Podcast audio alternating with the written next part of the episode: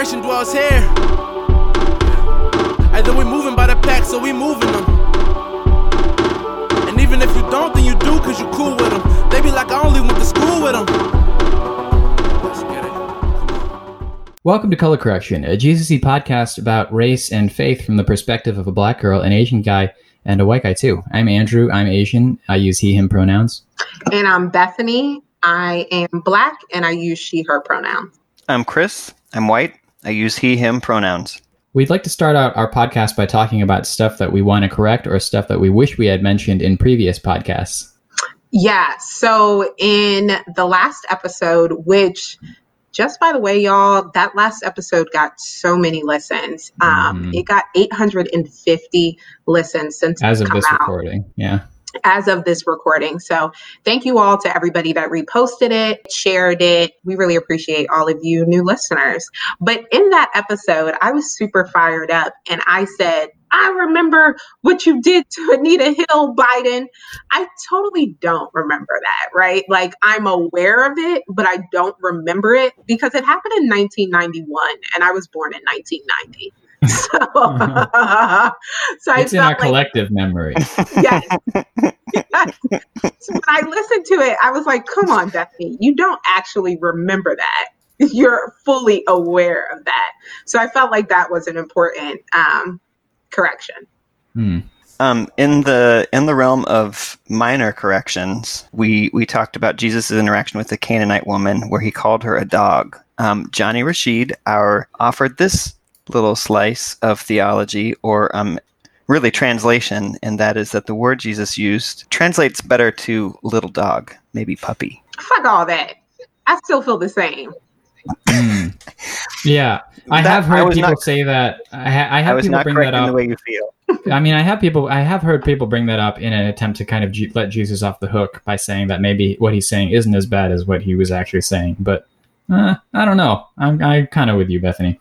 Um, speaking of Johnny Rashid, um, I wanted to bring up something that I said on the live stream, which is uh, I said something about how um, sometimes um, violence in a demonstration is perpetrated by infiltrators or something like that.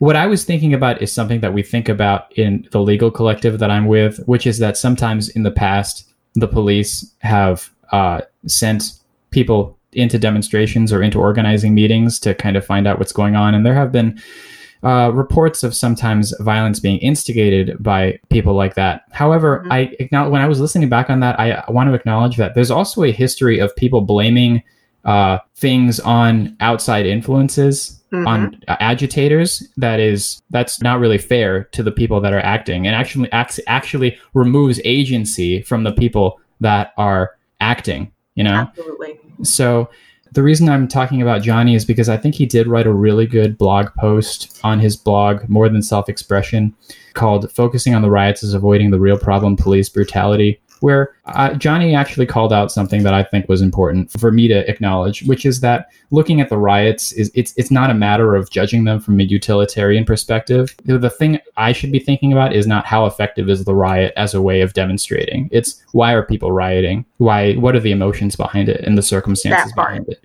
Yeah. That So part. I really appreciated Johnny's blog post. I encourage everyone to check it out. So we were re- super excited to get a response from one of our listeners, and we like to read the messages that people have been sending us in a segment that we like to call "Speak Up." So, uh, one of our new listeners said on our Facebook page, found this podcast while searching for Jesus Y podcast that also supported Black Lives Matter. And wouldn't you know it, I found a Jesus Y podcast that supported and talked about race relations and is not only interesting to listen to, but whose hosts are so authentic. I literally stopped walking and just listened to the most recent episode. The one I found you guys because of, which is why for my one mile walk that day, it said it took me way longer than it should have. Haha. So glad I found this podcast. Can't wait to go back and listen to prior episodes. So, yeah, we're super excited to keep on producing this podcast and meeting new people that are doing what we've been talking about, working at the intersections of race, racism, anti racism, and their faith. And in addition to all those new listeners, I think we're in a weird historical moment where all of a sudden anti-racism, police brutality, black lives are just on the forefront of everybody's mind. Hmm And that being the case, a ton of people have started listening to our podcast.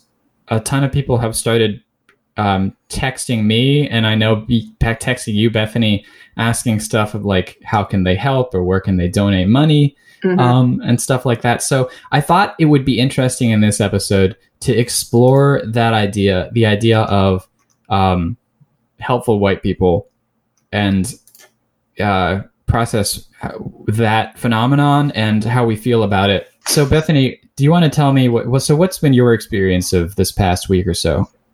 So the day that all of the riots started happening, which at this point was what two Saturdays ago, hmm I got so many text messages from white people, kind of um, reassuring me of my black goodness. What does that mean? So I like one person texted me and was like, I really appreciate everything that you bring to this community. Thank you for being you, Bethany.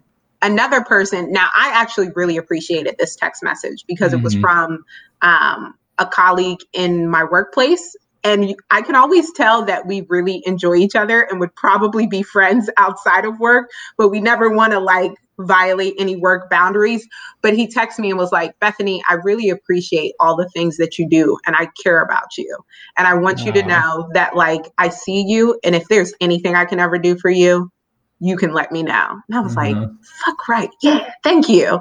Um, and Aw. one of the funniest messages that I got was from one of my white classmates who messaged me on Facebook and was like, you know, every time I want to post something on Facebook, now mind you, she usually posts kind of uh, conservative things like, And this, is, and this is also what she actually sounds like. why can't we go out during the coronavirus or we need more guns rah, rah. like she posts stuff like that so i have an idea of what she probably wants to post Mm. but she said um, every time i want to post something about race i think of you and i'd never want to disappoint you wow. aka if your black ass wasn't my facebook friend i'd post some racist shit but i don't want to upset you bethany so I got so many messages. Some I was just like, okay, I think this is kind of your whiteness coming up and you want to feel good, especially folks that said you don't have to respond. Um, and then some of it was just like really sincerely like, yo, it's hard being black today and I see Mm. you. Mm. How about you, Andrew? What did you get? I got messages from people that were asking me about my opinion or asking me resources or things they should read, for instance, Mhm. or where they should donate money to. Honestly, I I, mean, for the most too. part, yeah, a lot of these people are friends of mine or people I have a relationship with. So I don't feel that bad or I don't feel too burdened by them asking me because they're my friends and I'm glad that they have me to ask. However, I do want to talk about this weird kind of moment where everybody is, um, where everybody Anti-racist. yeah everybody's just jumping on on this kind of on the anti-racist bandwagon here i mean chris what's been your experience I mean, I just I just noticed in um in all the social media feeds like people who are generally like posting pictures of their vacations and the things they're cooking like have a protest photo or like uh some kind of a like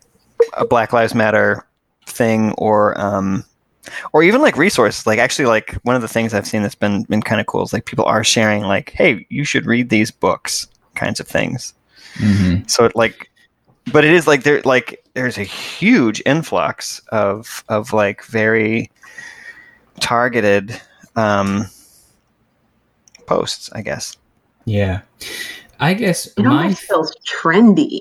yeah. It does. Well, It it's like does. being anti-racist is like the new um what was that challenge for AL ALS a the couple of ice years bucket ago? challenge That's Mm, what it right. almost feels like. It feels like Black Lives Matter is the new ice bucket challenge. well and there was Yeah. an actual like social media trend Yeah. well and at the, uh, wait what trend the the blackout trend oh blackout Like the- tuesday yeah Right, which actually got criticized because it it started to block out actual news. Like I Right. logged onto our uh, our sound our SoundCloud to to like do some podcast stuff, and everything was blacked out, and I was like, "What the fuck is happening?" Such the same thing. yeah, Yeah. Because that was the day where I noticed, oh, we're getting a lot of listens, and everything was kind of scribbled out, and I was like, why is this? yeah. I was like, "Don't do that. We're, we want like it, amplify our podcast. Don't black Right. it out." Like why this Um, like this of all all days and all times, like why are we like suddenly going silent? Right. So I want to now I want to talk about that trendiness because I feel like whenever something like this happens, and I mean stuff like this has happened. Obviously, stuff like this has happened, but uh, I I feel like there this is definitely this feels bigger than it has in the past. Absolutely. Yeah, for sure. But every time it does happen, and there's a kind of renewed interest in the ra- racial reality of this country, I do always start to get worried uh, that this attention is going to be kind of fleeting, or the people that are super into it now and are potential resources or potential uh, allies um, Mhm. are not going to be there for us uh, you know tomorrow or come or or next month or or the next time we need them i mean Mhm. do you guys do you guys have, have this anxiety or do you feel the same way Absolutely. Absolutely. Absolutely. This can't be sustainable. I've already Mm-hmm. decided that it is not. yeah Not this type of energy. You know what I mean? Like right when somebody takes off running real fast, you know they're going to slow down eventually. Mhm. and that's kind of how i feel about this like um push towards anti-racism and push towards um like supporting black lives matter. Like i feel like we're taking off running and i feel like we're going to get somewhere but i feel like we're going to stay there and there's going to be a new battle in that Mm, space. Mhm. yeah. Jesus tells a story about the parable of the sower and he talks about the seeds laying on different kinds of soil and one of the soil he talks about is um is is it is that the soil is shallow so the plant grows up really fast but it has no roots so that it dies when the sun comes out. Um sometimes that's how i feel about like moments like this. Like all all of a sudden there's all this new growth but it's really shallow. that that triggers me because all of my house plants died this week. Mm, So I felt some type of way they about that they weren't in the example, good but go ahead. They Yeah. weren't on the good earth. No, right not with me. yeah that, that's what i think about so i guess what i'm what i want to explore in this episode is because a lot of this attention and this is definitely geared toward i'm definitely addressing the issue of white people here Mhm. because for people of color for black indigenous persons of color in this country race is a day-to-day reality Mhm. so uh it's never trendy. Like I, I think especially for those of us who are in the struggle day after day nothing it didn't breonna taylor and george floyd didn't really feel exceptional. It felt like another thing. But for whatever weird mix of media reasons and whatever's happening in the world it got to everybody's attention. So what felt like another example of injustice to us it became felt like a sea change for everybody for for all for a lot of people that don't live in this world especially white people Mhm. Yeah. so I even feel a tension about why this is getting so much attention at Mhm. this moment. I feel frustrated that it took a global pandemic that has shut the world down and mm, made people slow down and be available to listen. Um, I feel frustrated that it took that to mm, get people to listen. And Yeah. I, al- I also feel this weird tension about the um, almost like the conditions or the way in which George Floyd um, was killed.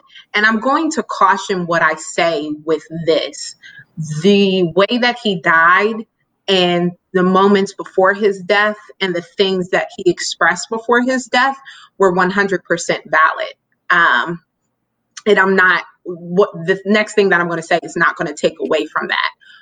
But I find it very interesting the focus on um, the fact that he cried out for his mother and how so many people, particularly white women, have focused on that language because white people have a tendency to infantilize and Mm. look down upon people of color, but particularly black people. Mm. And I wonder if that type of death connects with them, as opposed to Sandy Bland, who was like, I'm not putting my fucking cigarette out, or as Mhm. opposed to um, Eric Garner, who was a big, big kind of burly black man, or as opposed to Mike Brown, that was like um, defending himself. I Mhm. wonder Or Philando Castile, who had a gun. who had a gun, right? Like, I wonder if that, um, the way in which white supremacy shows up in infantilization of Black people, I wonder if that's why this is finally the death because he expressed calling out for his mom.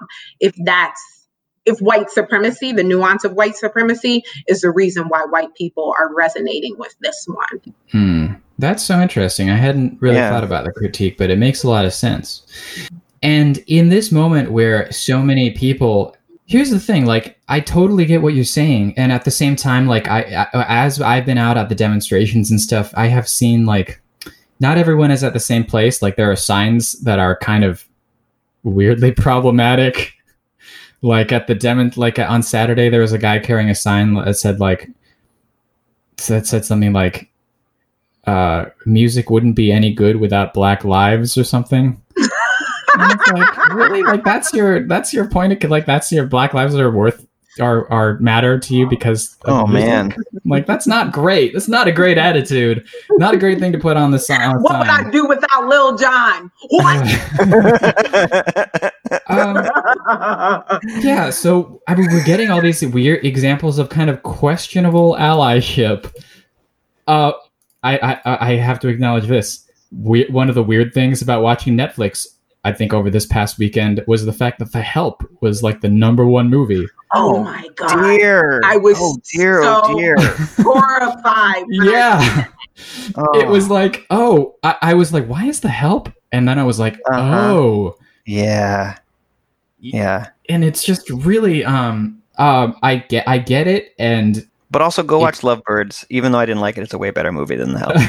if Well, you're gonna if you're gonna watch something on Netflix. reality, right, and not a distant reality, right? Watch when they see us that just happened Okay. well 30 years ago. Um, but you know what I'm saying? Watch 13th that talks about Oh yeah, what's for sure. happening right fucking now. And You both of those watch- movies, by the way, Netflix w- Yeah. uh, recommended on their. Uh, when you log into Netflix, you'll see like uh, Black Lives Matter. Here's some movies that we recommend instead of The Help. I guess things got so bad that Netflix had to intervene. Whoa. but not Like, take you it know it's bad when when so much. Yeah. Okay. In this moment where Black Lives Matter has somehow managed to get trendy, we're identifying some kind of problematic aspects of white allyship, and that is that um, white people haven't really thought about these issues, so so that they had their unexamined biases, like Bethany, what you were saying about how maybe the reason George Floyd is is his death has made an impact is because of the infantilization of black people. So there are some unexamined biases and stuff. So I do want to talk a little bit more about that because a lot of our work has to do, I don't know how else to put it, but helping white people realize that they're racist. Go to a predominantly white church. Yeah. Yeah. So I want to talk a little bit more about that. But before we do that, why don't we have our very first business break? All right, y'all. We have a new segment that we're calling the BIPOC, Black Indigenous Person of Color um, Business Break because things are really hard right now during COVID 19, and small businesses, particularly BIPOC small businesses, um, are struggling to stay afloat. So, we want to highlight some dope businesses that we're in community with.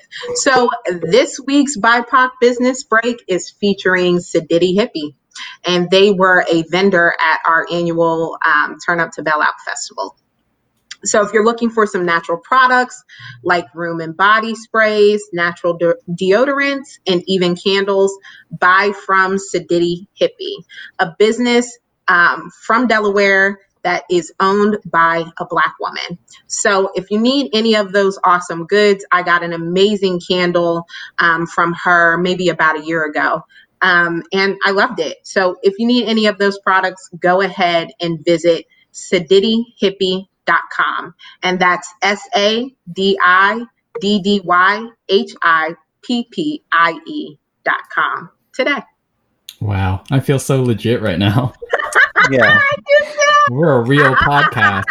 You guys, Wow. Andrew is What a moment! What a moment! Uh-huh.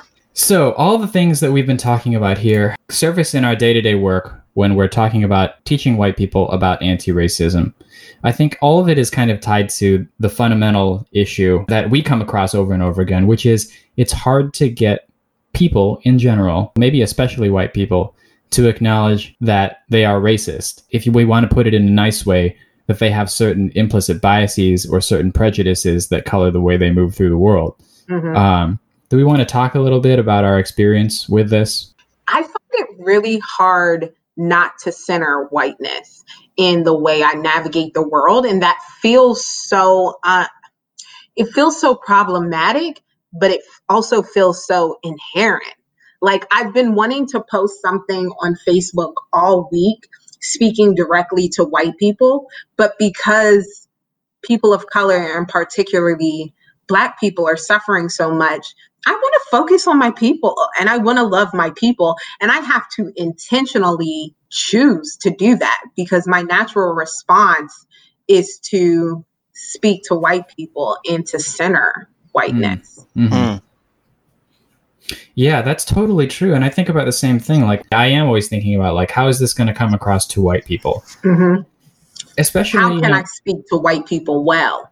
Yeah, and it is hard because I think we need, uh, for instance, if you w- if you went out to a demonstration in the past week, probably a good, I would say more than half of the crowd is white, maybe sixty to seventy percent. And there are reasons why you get more white white people at a demonstration.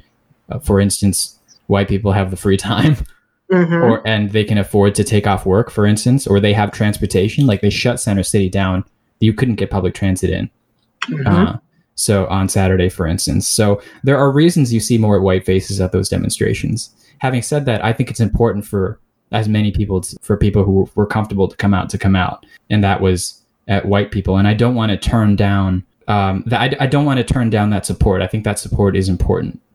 Absolutely, it is. And I think we're doing a lot of speaking to the tensions of the present moment, right? And the Mhm. tensions of how white supremacy and whiteness is inherently a part of everything. It's in the air that we that we breathe, right? Mhm. So like we don't want white people to stop doing what they're doing, but there's tensions and caveats to it that we're Yeah. speaking to. Uh, yeah. Thank you, white guy. Chris, well, let's hear from you. Chris, because I do. We're we're here talking about this tension of. I, it's even hard for me to phrase this because I don't want to be like, we need white people to help us. It's But kind we do, yeah, right? but we kind of do, They're the power Yeah. structure. right? Like Yeah. because of white supremacy Yeah. and because of systems that are structured to center whiteness Mhm. and to uphold whiteness, we do need white people to start choosing to tear that down Right. And and opt out of that. yeah. So, like, yeah, that sucks to say it, but it's also the very reality of our American lives. yeah, But also, like the question from white people to to people of color, "What do we do?" is super unhelpful. Um, and It can be. Mm. and like lobs the lobs the racism ball back in your court. Like, you take care of us to take care of this. Like, right. like we we know there's a problem, but that's as far as we're going to take it. We we are we're comfortable in the knowledge, but we don't want to. We don't actually want to do something. This is trendy right now. Hey, Mhm. Yeah. I feel that. I I am.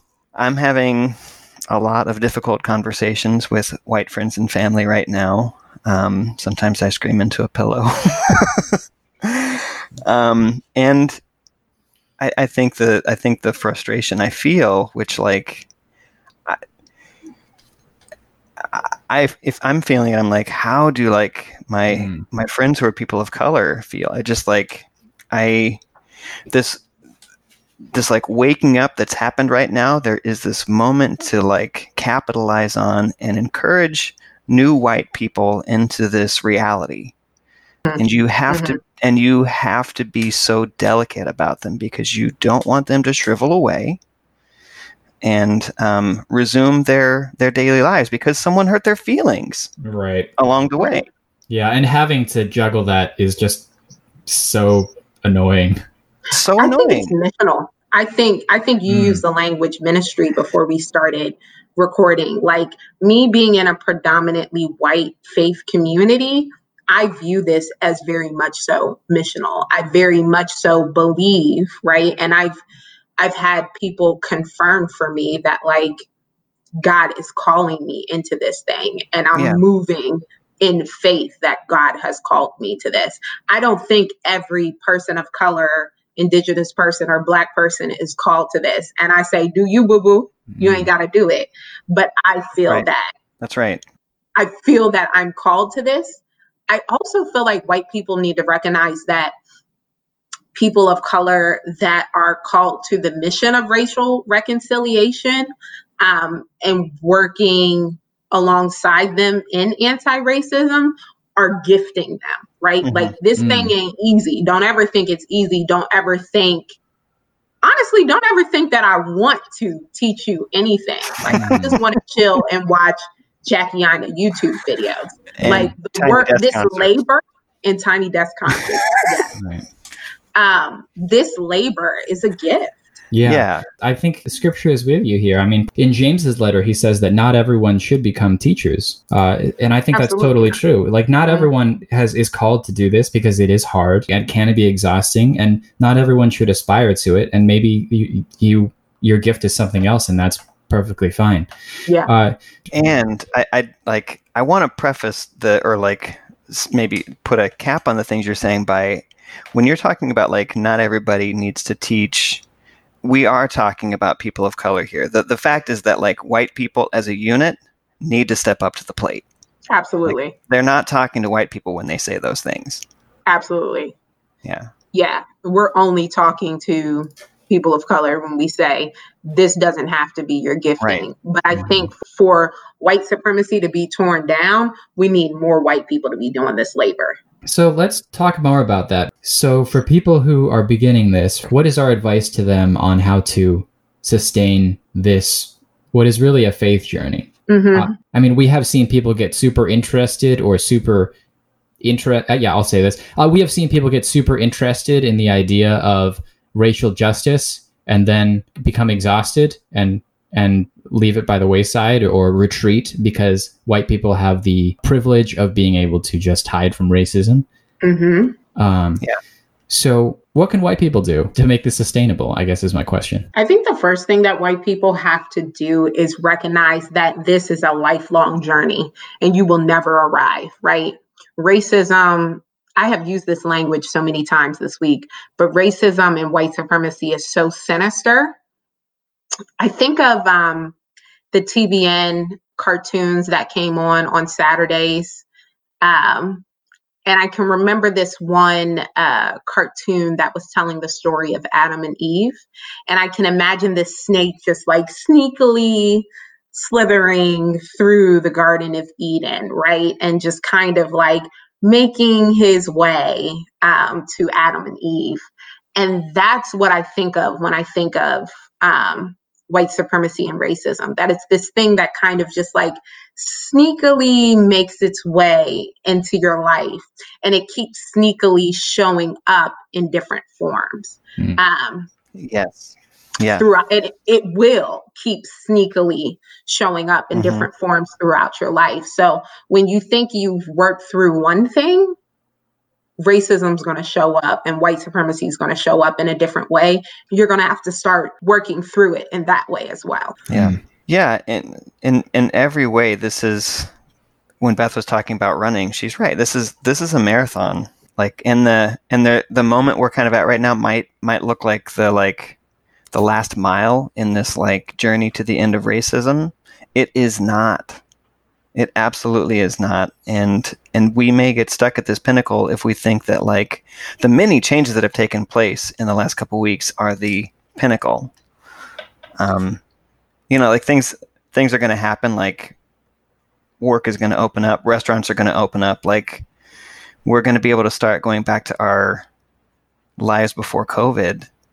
There's going to be plenty of opportunities once the news cycle like sort of quiets down and moves on for us to forget that this is still happening. hmm And we have to take that seriously. Like, I think one of the things white people need to do is get prepared to dig their heels in when nobody's talking about George Floyd anymore.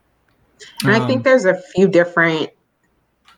I feel like there are a few different ways to start moving towards that. Absolutely. And I think some of our suggestions are very preliminary steps. hmm Yeah, I want to talk about some of the some of the things that like we've we've read and watched. Um, I'm also like I'm, I'm thinking about conversations I've had with um, with loved ones where they're like, yeah, I'm I'm kind of doing this work by myself. Like in my community, I don't really know how to connect with other people who are doing this. I mm. I do want to identify that that is that is a real issue, and I I absolutely do not think you can do this work by yourself. You can you can read, you can get educated, but like at some point you need to be in community. And I'm actually talking about like white people finding other white people who want to do the work. That's interesting. So you would suggest that they what join a book club? Yeah, absolutely. As a start, you know, Mhm. like foment those kind of relationships that like mi- might build into a movement that might identify ways to support that have some good thinking behind them Mhm. that aren't just motivated by good intention. Yeah. I realized that when I said white people should form a book club, that came across as a little bit condescending. It did, yeah. Um, I apologize for coming across as, as as being a little snarky, Chris. I think it's coming from a place because I'm. If I have I have been recommending books this week to my white friends who have asked, and a part of me is like, I don't know how far this is going to get you. I don't know how good this is going to be. And I think your suggestion, Chris, of making sure that you're not alone in exploring these ideas, I think it's a pretty good one. I, I do get a little bit, and I've said this before, I do get a little bit worried sometimes when white people are just talking to other white people. Right. I guess I mean the the, the reason I, I, I use that at the start is like the, Mhm. like the first thing white people need to do is is understand racism and understand why it's so egregious to like go out and make a black friend so you can have a conversation about racism. There's a lot of problems with that thinking mm-hmm. because you're really just like you're you're really just extracting labor Yes. and that's And we have, as a country, historically Yeah. expected the free labor of Black bodies. that's Yeah. intellectual looting. Hmm Right. That's not a relationship. Yeah, definitely. I think my, the most of the requests I have been hit with in the past couple of weeks, probably the one I like least is can you recommend an anti racism training to me? Um, not that I have anything against anti racism trainings, but I just th- think that sometimes that question or that thinking comes with a bunch of assumptions or suppositions. Like the training itself will be enough hmm that a bunch of black people or persons of color are going to come and do this labor for us to get rid of our racism and that the work can be done without completely transactionally like we'll pay a black person to do a racism cleaning and then Yeah. we'll be free of our racism um, And that's how capitalism shows up in white supremacy. That if I pay enough money, I'll be satisfied with this product and who I am. Mhm. mhm. And that's why I started this with white people have to recognize that this is a lifelong journey of anti-racism and that you will never arrive. Yeah. Stop asking that question. Mhm. I think the question to ask is where can I start? That's a good question. Yeah. that is a good question Yeah. how would you answer that Well, you know where you can start? I really like a few podcasts that talk about race. One is this podcast, and you should like us on our Facebook page, Color Correction Podcast. Yeah, first of all, Um, do not make us a trend. Go back and listen to our episodes and keep listening. You should make us a trend, though. yeah i would i won't say no to a trend I Yeah, mean, yeah, yeah. I mean, not not a not a not like a flash in the pan trend.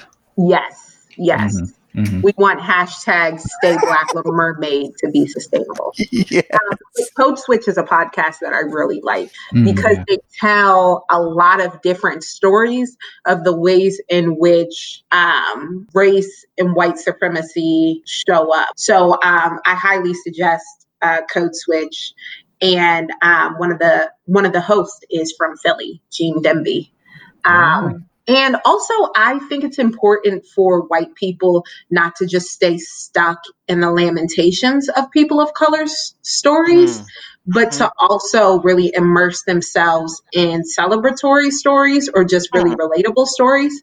One of my favorite podcasts that I think does a great job of putting a modern twist on the um on the oral like diaspora for black folks of like the oral tradition of telling stories is you had me at black one of Mm. my favorite podcasts to listen to. And it's just Black folks telling stories. Some of them are tragic, some of them are funny as hell, but it's just Black people telling stories. And I, I love it. So I think Nice. it's a good start. Yeah. In addition to podcasts, uh, we, as the Circle Mobilizing team, have encouraged our church to read a bunch of books, and uh, a lot of these have have spurred a lot of really useful and interesting discussion. Um, Mhm. Wh- White Fragility was a great one. Yes. Uh, in yeah, in terms of helping white people recognize their own whiteness and the influence of white supremacy. Our, most recently, we did a, a few weeks where we looked at the color of compromise, where we looked at the complicity of the church, Mhm. and I think and that that's written by Jemar Tisby. yeah, Yeah. Jemar Tisby. And that was a really good one. And I think that's a conversation. That's a conversation we're still having, and that's kind of influenced this next phase of things where we're thinking about how we can move forward as a church. So I'm glad we're having that conversation. Absolutely. I think uh, white Christians have oftentimes rejected how much the white church or the church has pushed racism forward and Oh, yeah. upheld structural racism in America. And that book does a really good job of just calling that out. And I, Yeah. I have talked about this in sermons that I've done and blog posts that I've written that it's really hard to move past something if you can't confess it. And I think the color of compromise is a good place for white folks to start confessing and then repenting and repairing um, their complicity and actual like action and upholding um, the structures of racism as as the church.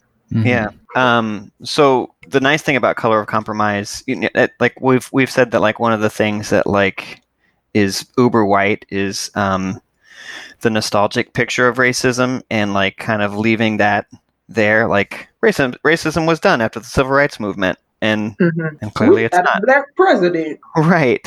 Um, what I like about Jemar Tisby is he is talking about the church up to the present day. So there's Mhm. like there's there's a clear line um, up to present, and another perspective that really um, punctuates that is Drew Hart in his book Yes. um, Trouble I've Seen. Drew Hart is going to like you you can jump from the end of um, Tisby's book into Drew Hart um, to hear a personal account of someone who has experienced racism in the church, who's still alive. He's a young man, a theologian, very contemporary. So like you can hear someone talking whose perspective was probably in Jemar Tisby's book. Mhm. So, I mean, we could go on recommending books and documentaries and podcasts and stuff for a little while. Maybe we should provide some recommendations in the show notes here. But so, but I don't want to hang out on this subject for too long. Sure. I will say that I'm a very intellectual person, so I tend to assume that all of my problems can be solved with books. So, like Bethany was saying, like this is a lifelong journey. But also, in addition to like getting knowledge here, I did do think that if you want to sustainably work toward anti-racism, you are going to have to do some self-examination. Uh, you're going to have to adopt a certain kind of. Um, you are going Humility. to have to have a humility, yeah. Like Yeah. like like like Paul says in Philippians, in humility, value others above yourself, not looking Mhm. to your own interests, but to the interests of others. Like you're going to have to learn to center other perspectives that, that are not yours, especially because white supremacy has taught you as a white person that your white perspective is the only one that matters and the only one that Yep. exists. Yep. Yeah. Um, And that it should be the first one heard. yeah. Are we okay leaving it there? Is there more we want to say? I think No. that's good. Yeah. Start the work, Karen. We love you, Karen, but you gotta get to work. We ain't gonna invite you to the cookout ever. You got work to do. Karen, it's okay. You I'm don't not get no, you don't I'm get not no potato either. salad. You don't get no sweet potato pie. That's right. But Mhm. You and me are going to sit on the sidelines with our like grapes in our potato salad and Mhm. watch them have fun. It, it's okay. and it's okay. You're It's gonna be right. all right. Yeah. You're gonna be all right, Karen. Wow. um, okay. So the last thing we like to do is talk about what we're into this week. Uh, Beth, you want to kick us off? So I have adopted a terrible fast food habit all of a sudden. I usually don't eat fast food, but all I have wanted since this pandemic has started is buffalo wings. Er Mm. All I want is buffalo wings. And Checkers has really good buffalo wings. Um, so that's what I'm into. I'm I'm into You're real Checkers. close to that checkers too. that Checkers is walking distance from my house. I went like three times last week and then my hips started hurting. Mm. so I was like, ah, shit, Wow. I You went to gotta. check this so often that you that you re-injured your hip. no, I wasn't walking. I think my so usually I kind of eat like an anti-inflammatory diet. Um, so I think that's why my hip was hurting, not because I was walking the checkers so much. Okay. How what do you, you enjoy? Oh, um, I I really enjoyed the second season of Homecoming on Amazon, um, and I also have been falling hard for the Avatar: The Last Airbender since it came out on Oh, Netflix. I have, show. yeah, I'm I'm burning through those episodes. Um, I am into a book by N.K. Jemisin. Uh, her book, The City We Became. Basically, the premise of the book is that great cities get like avatars. I know we just talked about Avatar, but like That's an really like a person that embodies the city, and it happens to New York, but something goes wrong, and, and all five boroughs become their own like person, um, and they have to fight this like ancient evil that is threatening. This that- is a like, fantasy? threatens city. Yeah, it's kind of a, a- an urban fantasy. It is. Um, it's really imaginative and interesting. It's kind of like um, it reminds me kind of of uh, of Neil Gaiman's American Gods, except with Mm. with cities.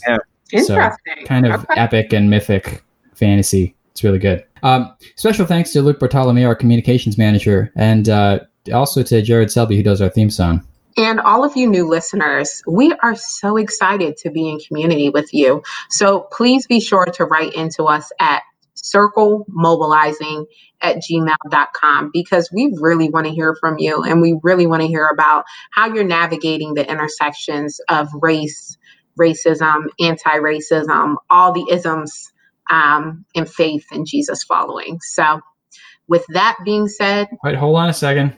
This is going to come out on Monday, so let's hit them with the uh, live episode.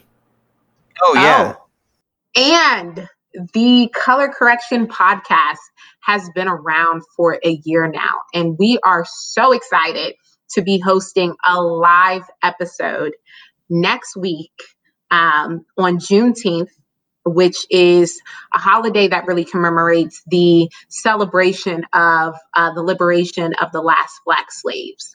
Um, so next Friday, June 19th, we're going to be celebrating our one year anniversary while also celebrating Juneteenth, Black liberation, and the creative arts. We're going to have some visits from some past guests. We're going to have prizes, and we're even going to have a musical performance by one of our favorite Philly musical artist, Brandon Molden. So join us on our Facebook page, Color Correction Podcast, on uh, June 19th at 8 p.m. So, with that being said, stay black, Little Mermaid.